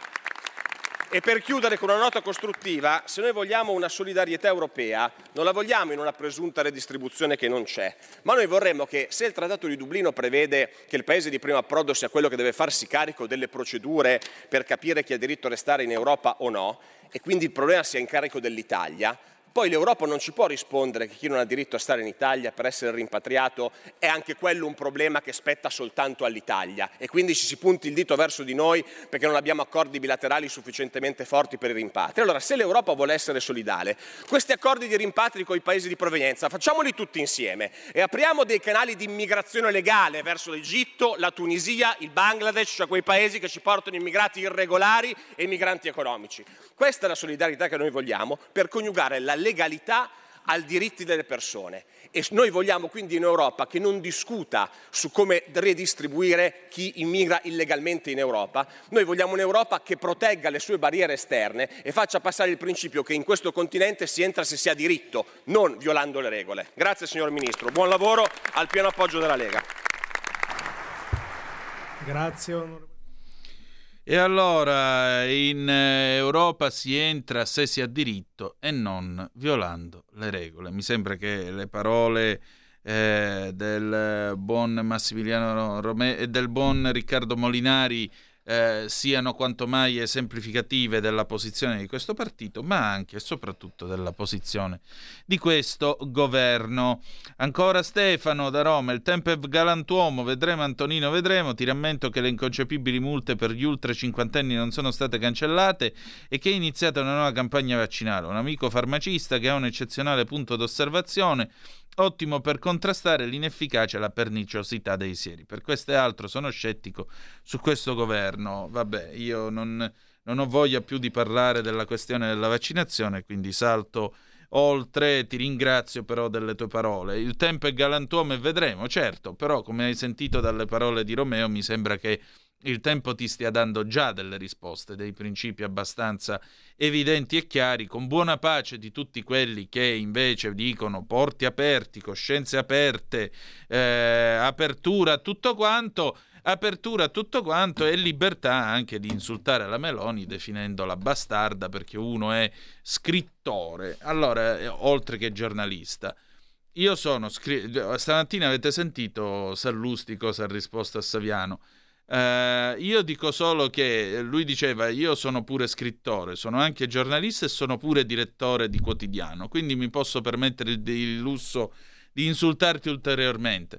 Beh, allora se permettete io ho il diritto di insultarvi tutti perché sono direttore di giornale, fo- sono fondatore di giornale che ho fondato io, giornalista e scrittore. Tiè, acchiappa, insomma teorie, come vedete, abbastanza astruse. Un insulto è un insulto, punto. Chiunque sia a servirsene. Non è che siccome uno fa lo scrittore allora è libero eh, di pigliare e offendere gli altri. Vedete, Giacomo Casanova nella storia della sua vita scrive l'alfabeto è di tutti e tutti noi abbiamo il diritto di farcene un nome e con esso girare il mondo.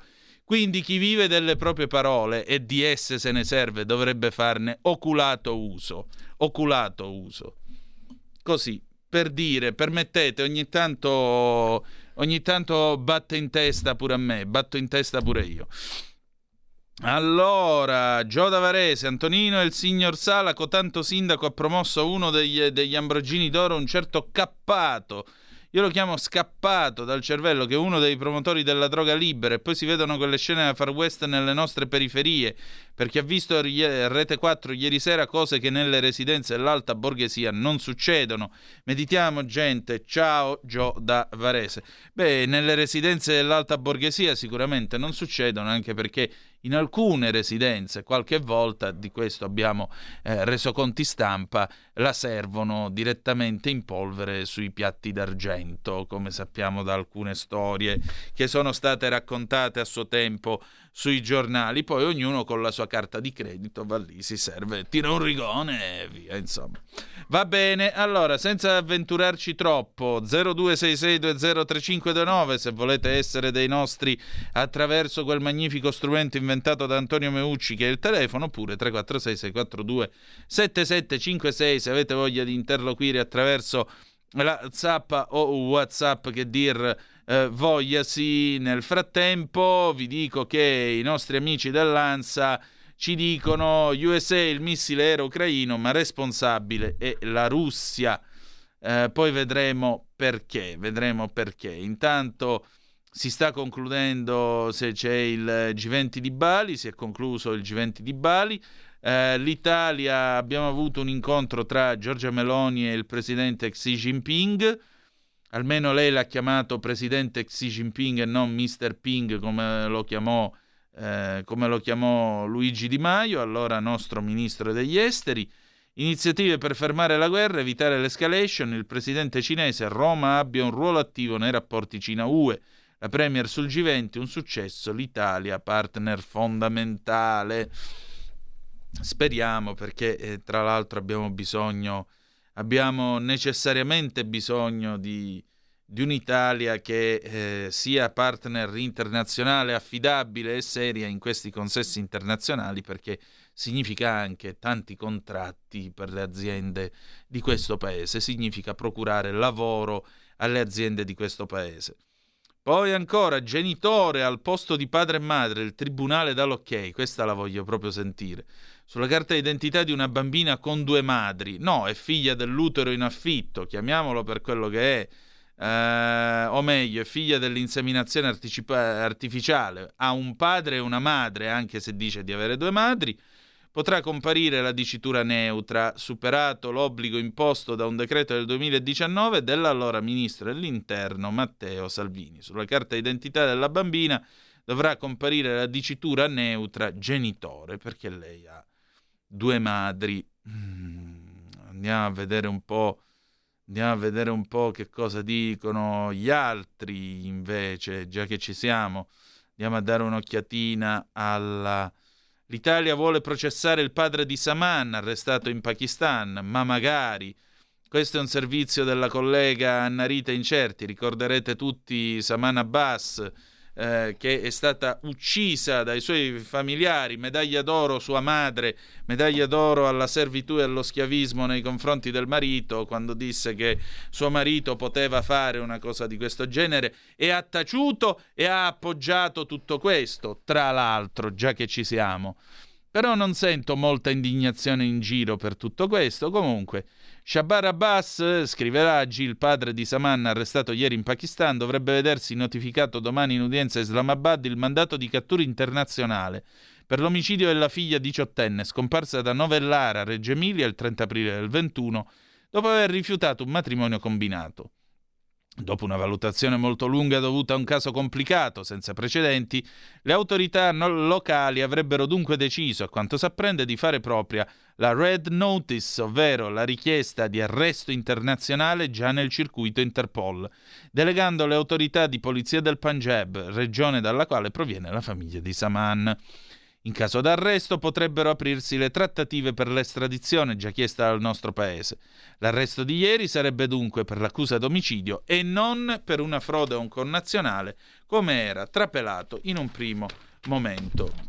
Portatelo qua in Italia così finalmente lo si processa e, e giustizia deve essere fatta per questa ragazza, per Ina Salem, per tutte quelle ragazze che subiscono in silenzio in questo paese, a cui viene negata la possibilità di imparare l'italiano, la possibilità di uscire di casa, andare a fare la spesa, eh, che poi arrivano davanti al, al sindaco e pretendono magari anche la cittadinanza italiana e non sanno spiccicare una parola di italiano. Qualche anno fa eh, suscitò un'enorme ondata, un'enorme levata di scudi questo sindaco, non ricordo in quale paese della nostra Repubblica, che negò la cittadinanza a una, credo, pakistano indiana, che presentatasi lì non aveva fatto completamente scena muta e, e sebbene da dieci anni in Italia non spiccicava una parola che fosse una della lingua italiana.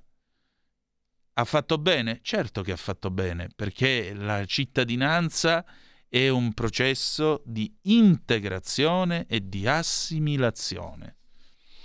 Se tu vieni in Italia e stai per dieci anni chiusa in casa e non impari neanche una parola di italiano, e non impari neanche una parola di italiano. E voglio dire, comunque c'è la televisione in casa, se non ti fanno nemmeno vedere la televisione o sentire la radio, altro che concessione di cittadinanza. Io pre- mi preoccuperei e cercherei di capire com'è che vivono in questa famiglia.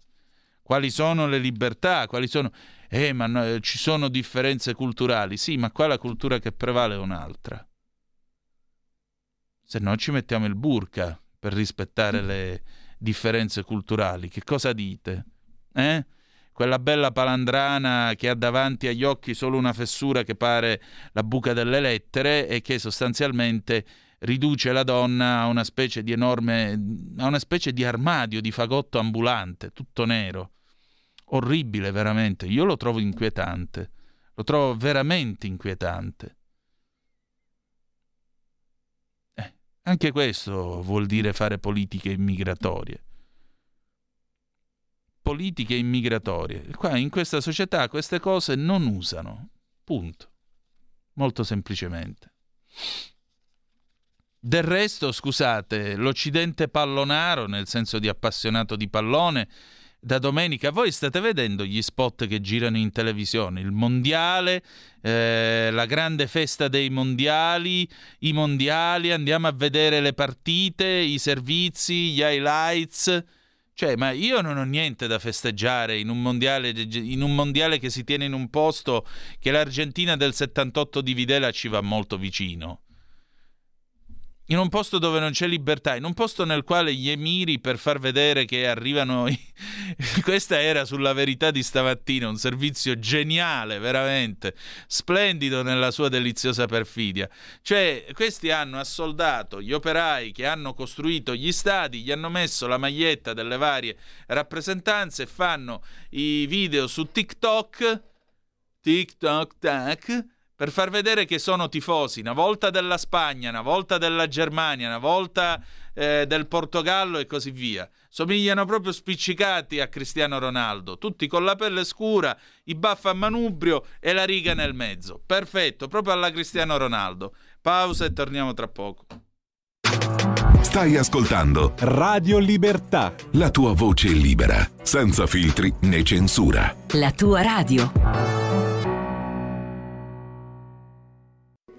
Da oggi la tua radio è ascoltabile anche con la televisione in digitale. Sul telecomando della televisione digitale o del tuo ricevitore digitale puoi scegliere se vedere la TV o ascoltare la radio. Risintonizza i canali radio e troverai anche Radio Libertà, canale 252. La tua radio.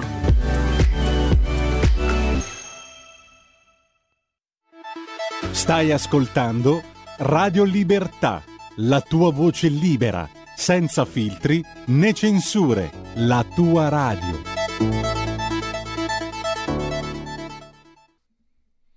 E rieccoci, siete di nuovo sulle magiche, magiche, magiche onde di Radio Libertà. Questo è sempre Zoom, il drive time in mezzo ai fatti. Antonino Danna al microfono con voi. Eh, è arrivata una zappa del nostro Maurizio al 346-642-7756 che sagacemente osserva, anche lui con ironia, Ciao Antonino, sai come sono le verifiche per la cittadinanza dopo minimo dieci anni lavorando e senza reati? Senza lingua non si supera l'esame. Bene, in Germania, Svizzera o Inghilterra? Aggiungici pure Stati Uniti e Canada, questo per esperienza personale e familiare perché il giudice lo voleva sapere se sapevi eh, parlare, leggere e scrivere in, eh, negli Stati Uniti d'America in inglese, leggere e scrivere in inglese e comprendere la lingua inglese. Al Canada leggere e scrivere sia in inglese che in francese, perché il paese è perfettamente bilingue per legge. Solo allora poi verificato che tu eri a posto, avevi la fedina penale di un bambino alla prima comunione e avevi con te due testimoni senza manco 100 dollari eh, di divieto di sosta sulla coscienza, allora solo allora il giudice ti diceva guarda il ritratto di Elisabetta II, alza la mano, metti l'altra sulla Bibbia e giura di essere fedele. Allora poi diventavi suddito, se no ti attaccavi che volete, sono paesi fascisti, eh, lo sapete che qua noi siamo gente così, ci piacciono le regole, ci piace eh, il rispetto delle regole, quindi siamo dei fascisti, siamo brutta gente, che, che volete fare? Ci piace una nazione nella quale si rispettino le regole. Pare che chiedere il rispetto delle regole sia fascismo in questo paese. A me sembra invece che qui ci sia una corsa continua al lassismo e non ho mai condiviso quelli che venivano a dirmi eh, ah no, ma per esserci democrazia deve esserci un po' di casino, che è una cazzata sesquipedale, perché la democrazia, amiche e amici miei, ma non dell'avventura, funziona soltanto, soltanto se le regole ci sono e se esse vengono rispettate. E se esse, non SS, quella è un'altra cosa. Reg- la democrazia funziona se ha le regole e se esse, virgola, le regole suddette, virgola, vengono rispettate. Se no non è democrazia. è casino, è libertinaggio, è... non è nemmeno libertinaggio perché almeno ci si divertirebbe più o meno, qualcuno resterebbe anche soddisfatto, non è nemmeno questo, non è nemmeno anarchia, è semplicemente un gran bordello, quello che è diventato l'Italia negli ultimi 40-50 anni. Dal 68 in poi questo paese è diventato un enorme guazzabuglio. Prima certamente c'era molta ipocrisia, per carità. Eh, era l'Italia del si fa ma non si dice, era l'Italia eh, di scandali tipo i capocottari, quello mm, come si chiamava quella ragazza? Oddio, non mi viene più in mente lo scandalo di Capocotta. Vilma Montesi, ecco qua. Era un'Italia che poi non ci sono colpevoli per lo scandalo della Montesi, però venne fuori tutto un sottobosco di un certo mondo romano non legato a quelle vicende che però eh, dietro questa apparente vernice di, di rispettabilità se la spassava e come, eccetera, eccetera, eccetera. Clara da Sondrio e poi passiamo alle nostre, alle nostre rubriche della sera che si sono già fatte le 19.34. Io mi chiedo, al G20 appena conclusosi, non è che un rappresentante di un, qualunque paese deve stare alla legge del più forte? Cioè, se non si vuole che un paese vada a ramengo, deve comunque stare alla legge di chi le applica appunto i più forti. Giuro, non l'ho capito, Clara. Ho visto sorrisi a destra a manca, ma se uno non fa ciò che gli viene detto, dai sorrisi si passerà agli insulti e alla distruzione di una nazione? Ma... Eh il diritto internazionale si regge sui rapporti di forza tra le nazioni. E il principio pacta sunt servanda riposa su di esso. Ma io credo che tu non ti stia riferendo a questo, credo che tu ti stia riferendo allo status internazionale di questo paese. La storia che abbiamo raccontato stamattina di Andrea Costantino credo che sia esemplificativa Secondo te, che e vedi, è la cosa, il problema nasce in noi, non è come ti vedono gli altri. Gli altri ti vedono sulla base di quello che tu trasmetti loro. Perché se io ora mi levassi la giacca, mi calassi i pantaloni e cominciassi a ballare eh, la tarantella su questo tavolo facendo dei versi sconcertanti tutte le sere, eh, probabilmente la gente direbbe ma chi è sto Pirla che tutte le sere balla la tarantella messo così? Perché? perché è l'immagine che io sto trasmettendo a te non è colpa tua. Allora l'immagine che ha trasmesso questo paese non era quello che ballava la tarantella sul tavolo però ha dato l'immagine di essere un paese incapace di rispettare non tanto di rispettare gli altri quanto di rispettare se stesso e di farsi rispettare. Quando io eh, sento dire da Andrea Costantino, uno che è in galera a Dubai e sta adesso nella residenza dell'ambasciatore agli arresti domiciliari sostanzialmente, perché? Perché il signor ministro Di Maio a suo tempo se la prese con gli Emirati Arabi Uniti, creando una situazione di tensione che non aveva assolutamente motivo di essere, e questo è un fatto. Questo è un fatto. Se tu una mattina ti alzi, twitti sputando addosso a questo e a quell'altro, che immagine stai dando di te stesso all'altro? E l'altro poi come reagisce secondo te? E siamo sempre lì, siamo sempre lì. Quindi hai ragione quando dici sorrisi a destra e a manca, però esiste anche quello che tu stai proponendo agli altri.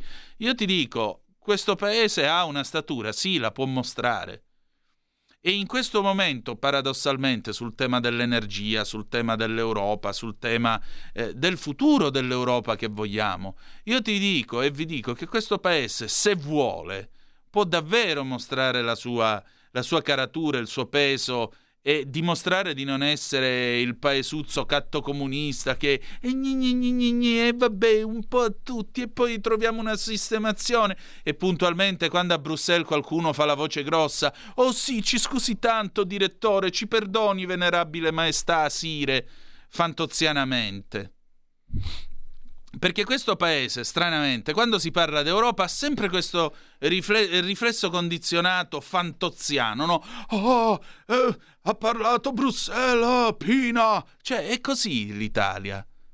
E invece sarebbe ora di essere se stessi e dire ragazzi, guardate che l'abbiamo fondata noi eh, l'Unione Europea, tanto per cominciare. Secondo, siamo la manifattura più importante del continente, vi diamo fior di contributi, vedete di non scassare i cabasisi più del giusto. Ma questa è una cosa che costruisci col tempo, con la statura internazionale. Quindi confidiamo in quello che questo governo farà. Per questo dobbiamo sperare e dobbiamo incitare questo governo a difendere la sovranità di questo paese, perché significa difendere tutti noi, anche quelli che dicono che, che andiamo in giro a fare figure barbine. Eh, la storia non è il forte di molte persone. La maglia decima massi indossata da Montesani in una trasmissione RAI ha suscitato polemiche, ma non sanno che fino all'8 settembre era un reparto regolare che ha dimostrato valore con le sue imprese. Dopo si è ricostituita al nord con la Repubblica di Salò, ma anche al sud si è ricostituito col governo legittimo e ha combattuto con valore. Certe persone fanno a pugni con la storia. Maria di Sacile. Allora, questo è vero. Il problema però è che quella costituita al nord, eh, con i repubblichini, nella Repubblica Sociale Italiana, che faceva le retate e gli facevano la X col coltello sul petto a quelli che arrestavano e non pigliavano soltanto i partigiani nei rastrellamenti, pigliavano, come si dice in Sicilia, uduru mature o mascio piantatore, cioè il duro, il maturo e il maestro piantatore per dire pigliavano chiunque alla come viene viene. E questo non li esime dalle porcate che hanno fatto quei signori, perché comunque sono state porcate all'interno di una guerra civile tra italiani che si sono ammazzati tra di loro. Tra di loro. Poi ci sono le forze armate del Regno del Sud che invece si sono comportate con onore e dignità. La nostra marina militare ha combattuto nell'Atlantico, per esempio l'incrociatore Duca degli Abruzzi ha prestato servizio in Atlantico. Ne cito uno su tutti perché poi ci ha prestato servizio anche la buonanima di mio nonno, c'è ancora il quadro a casa del Duca degli Abruzzi. Eugenio di... Eh, Lu, no, era Luigi di Savoia, Duca degli Abruzzi, per la precisione, classe Garibaldi. E la nostra aeronautica nel meridione d'Italia comunque ha dato il suo contributo. Il ricostituito esercito italiano ha combattuto la battaglia di Mignano Montelungo quando si avanzava verso Roma per prendere Roma quindi, e hanno combattuto con onore e dignità contro i tedeschi. Quindi voglio dire, però il problema è che la decima massa, ahimè, per virtù di quei signori, si fa per dire, che facevano i rastrellamenti e facevano i manutengoli e gli aguzzini dei nazisti e dei nazifascisti, purtroppo non mi pare che si sia coperta di, di molto rispetto, temo, perché quel logo a quella roba là si ispira, quella roba là fa riferimento, non fa riferimento a, a come si chiama, Gabriele D'Annunzio o ai massi motoscafi armati siluranti dell'azione di Premuda, che sono pagine di gloria, sono pagine di storia e di onore e dignità delle forze armate italiane. Sono un'altra cosa questi qui. Tutto qua. Va bene, andiamo con eh, le nostre rubriche Cose dell'altro mondo, bella gente. Cose dell'altro mondo, la rassegna stampa estera di Zoom Oh, allora andiamo a vedere molto rapidamente perché sono le 19.41. La BBC, la difesa antiaerea ucraina molto probabilmente ha causato le due esplosioni, le esplosioni ieri notte in eh, Polonia che hanno causato due, due, morti. Questo non lo dico io, lo dice Jens Stoltenberg, appunto il capo della Nato, che riprende le parole del presidente eh, polacco Duda, dicendo che non c'è alcun segno nel fatto che eh, il, il, mh, mm, l'esplosione dei missili di, eh, di, di martedì eh, fosse un atto intenzionale. Poi abbiamo sei, per, sei, motivi per i quali è difficile per Trump riuscire a correre per la Casa Bianca e vincere questa volta. Il eh, buon si fa per dire, come si chiama questo di Tesla? Oddio, non mi, vengono, non mi viene il nome. Elon Musk uno che francamente non ho ancora capito che razza di imprenditore sia. Eh, lav- eh, Elon Musk dice al suo staff di Twitter lavorate per lunghe ore oppure licenziatevi. Insomma, qua abbiamo... Eh, poi abbiamo chi vincerà la Coppa del Mondo. Il computer dice, dice che a me non me ne frega niente. Ah, una cosa. Questo programma continuerà a essere fuori, desportivizzato. Noi non parleremo dei mondiali in Qatar a meno che non succeda qualcosa di grave. Allora, il capo della Nato Jens Stoltenberg dice che l'esplosione in Polonia ieri sera molto probabilmente è stata causata dall'antiaerea ucraina. Ha ripetuto le parole del presidente polacco Duda, il quale ha affermato che non ci sono prove che il colpo, eh, il, il colpo del missile fosse, prova, fosse parte di un attacco intenzionale. Due persone sono morte dopo che un missile appunto è atterrato nella Polonia orientale a seguito di un'ondata di, eh, di, lanci russi contro il territorio ucraino. Il presidente Joe Biden ha anche detto che era improbabile che il missile fosse stato lanciato dai russi. La reazione americana ha ottenuto un raro apprezzamento da parte di Mosca con un portavoce del Cremlino che ha descritto eh, la, eh, tale risposta come eh, con parole pesate e soprattutto con atteggiamento professionale. In ogni caso Stoltenberg ha detto una decina di minuti fa, gli è stato chiesto quali, quali, canali extra di salvaguardia sono al momento in uso per quanto riguarda i colloqui tra la Nato o gli Stati Uniti e Mosca per assicurare che non ci sarà una escalation accidentale della guerra. La risposta è stata che ci sono delle linee di comunicazione tra gli Stati Uniti e la Russia, il famoso telefono rosso che oggi non è più una linea telefonica è tutto un conglomerato di mezzi di comunicazione, così come tra la Nato e altri, comunica- e altri canali di comunicazione con la Russia.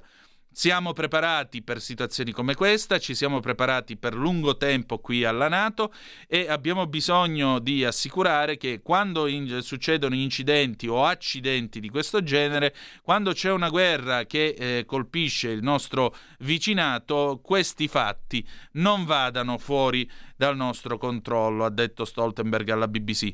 È per questo che ci siamo assicurati ieri eh, di reagire in maniera misurata, calma, ma anche salda. Attenzione, chi vuole intendere intenda.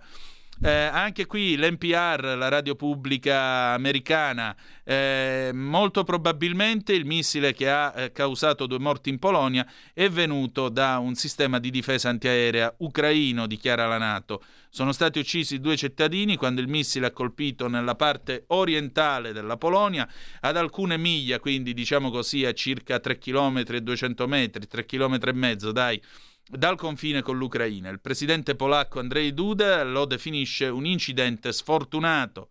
Andiamo a vedere la Deutsche Welle, i colleghi tedeschi della Deutsche Welle.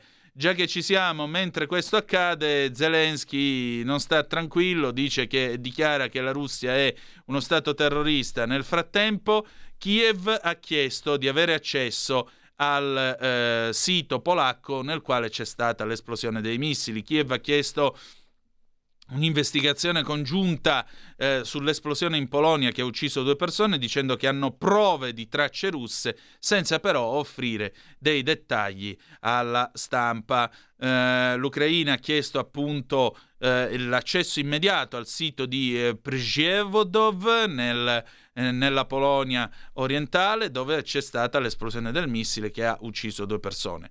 A parlare è stato Oleksiy Danilov, che è segretario del Consiglio nazionale di sicurezza e di difesa dell'Ucraina, dicendo che l'Ucraina ha delle evidenti prove eh, di tracce russe, però non ha fornito alcuna prova di queste sue affermazioni.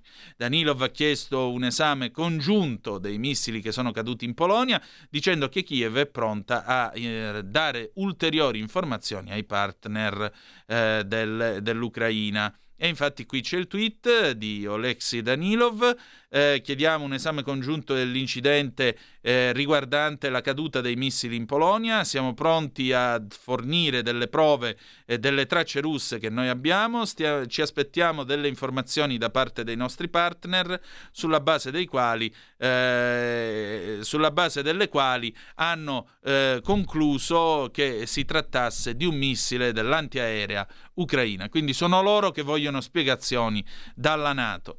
La TAS questa sera a Mosca, il Cremlino non vede alcuna ragione per l'escalation eh, in merito all'incidente appunto dei missili S-300 in Polonia. Il portavoce del Cremlino, Dmitry Peskov, ha sottolineato che Russia, che la Russia non deve essere in alcun modo, ehm, come possiamo dire, mh, biasimata, accusata per questa situazione. I frammenti del missile che è caduto in Polonia ieri non danno alcuna ragione per un'escalation. Varsavia eh, ha potuto immediatamente affermare che quelli fossero i frammenti di un eh, missile S-300 senza avere niente a che fare con la Russia. Questo l'ha dichiarato il, il portavoce del presidente russo Dmitry Peskov questo mercoledì. No, non so niente di questa storia, ha detto rispondendo a una domanda se le autorità russe avessero contattato gli americani o la Nato allo scopo di evitare un'escalation. Poi però ha aggiunto il fatto vero è che non, alcuna, non c'era alcuna ragione per un'escalation. I polacchi hanno avuto tutte le opportunità per dichiarare a prima botta che quelli fossero eh, frammenti di un missile S-300. Secondo, sulla base di queste dichiarazioni, tutti gli esperti avrebbero potuto immediatamente comprendere che eh, le forze armate russe non avessero niente a che fare con tale missile. Peskov ha anche sottolineato che la Russia non deve essere in alcun modo incolpata di questa situazione. No, noi non vediamo alcuna colpevolezza, di, ha detto quando gli è stato chiesto dalla stampa estera se la Russia fosse da condannare per l'incidente in Polonia e se fosse indirett- indirettamente connesso con una serie di esplosioni sul territorio ucraino.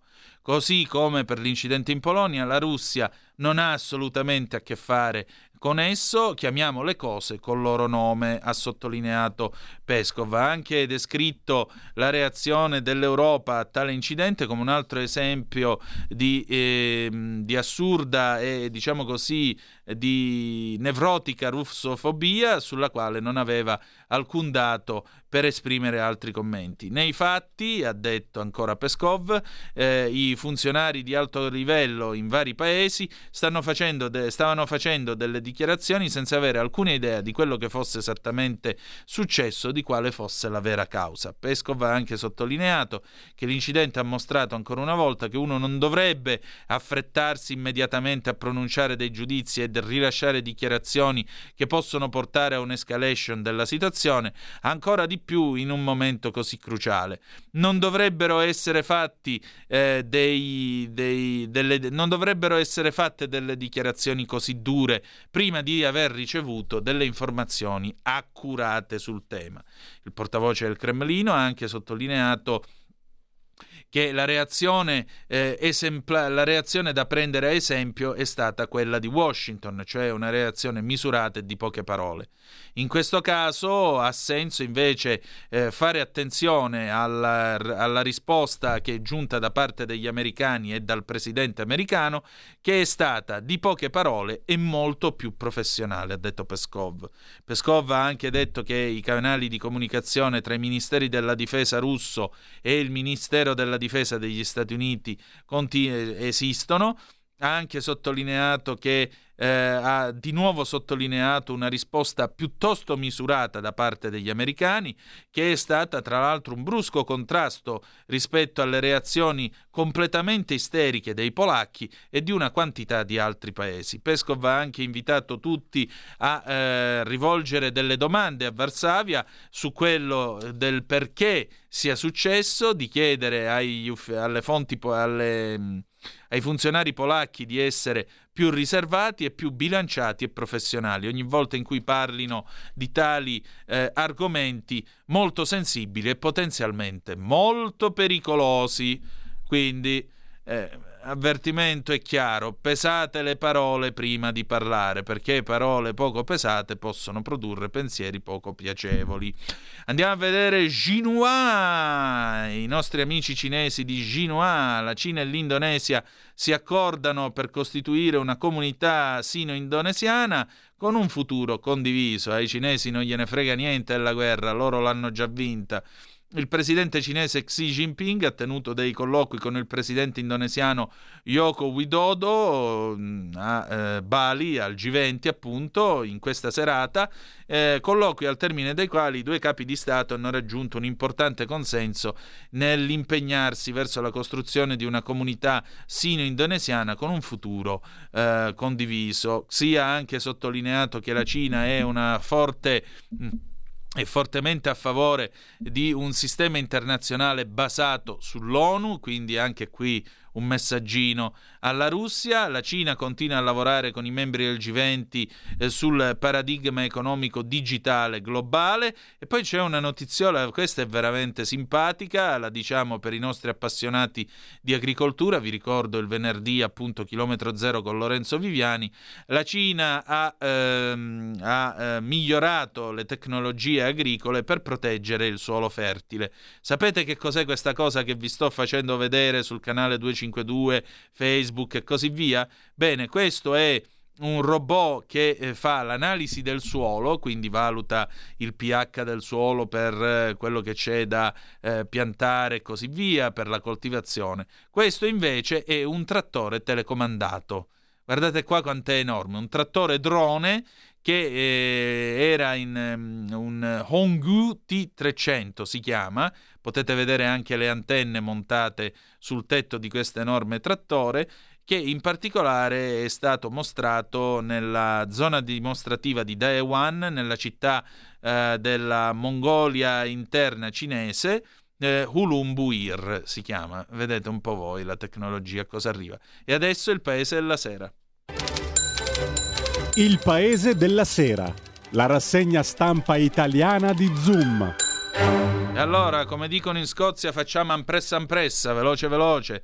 ANSA, USA, il missile euro-ucraino, la responsabile però è la Russia. Meloni, appunto, a un'ora a colloquio con Xi.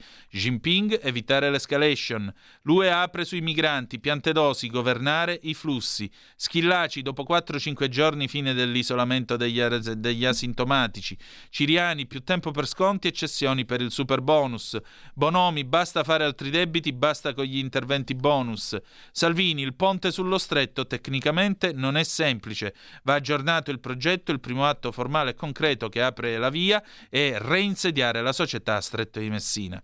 L'Agi, andiamo a vedere molto rapidamente Meloni XI, un'ora di colloquio al G20, riapriamo tutti i canali di dialogo anche sui diritti umani. Infine l'ADN Kronos, missile in Polonia, Zelensky non è dell'Ucraina, nessun dubbio. La Nato esclude la no-fly zone per l'Ucraina, Varsavia è stato un incidente sfortunato, eh, ancora la Polonia potrebbero essere razzi antiaerei ucraini e infine la dichiarazione finale del G20 condanna la guerra in Ucraina. Con questo noi abbiamo finito, ci lasciamo con una bella canzone, la traccia numero due dall'album Io sono nato libero del, del Banco del Mutuo Soccorso, perché qua il rock progressive italiano non ci facciamo parlare certo dietro, del 1973. Grazie per essere stati con noi, a domani alle 18.05 trattabili sulle nostre magiche, magiche, magiche onde. E ricordate che malgrado tutto the best is yet to come, il meglio deve ancora venire. Vi ha parlato Antonino Danna. Buonasera. Avete ascoltato Zoom, il drive time in mezzo ai fatti.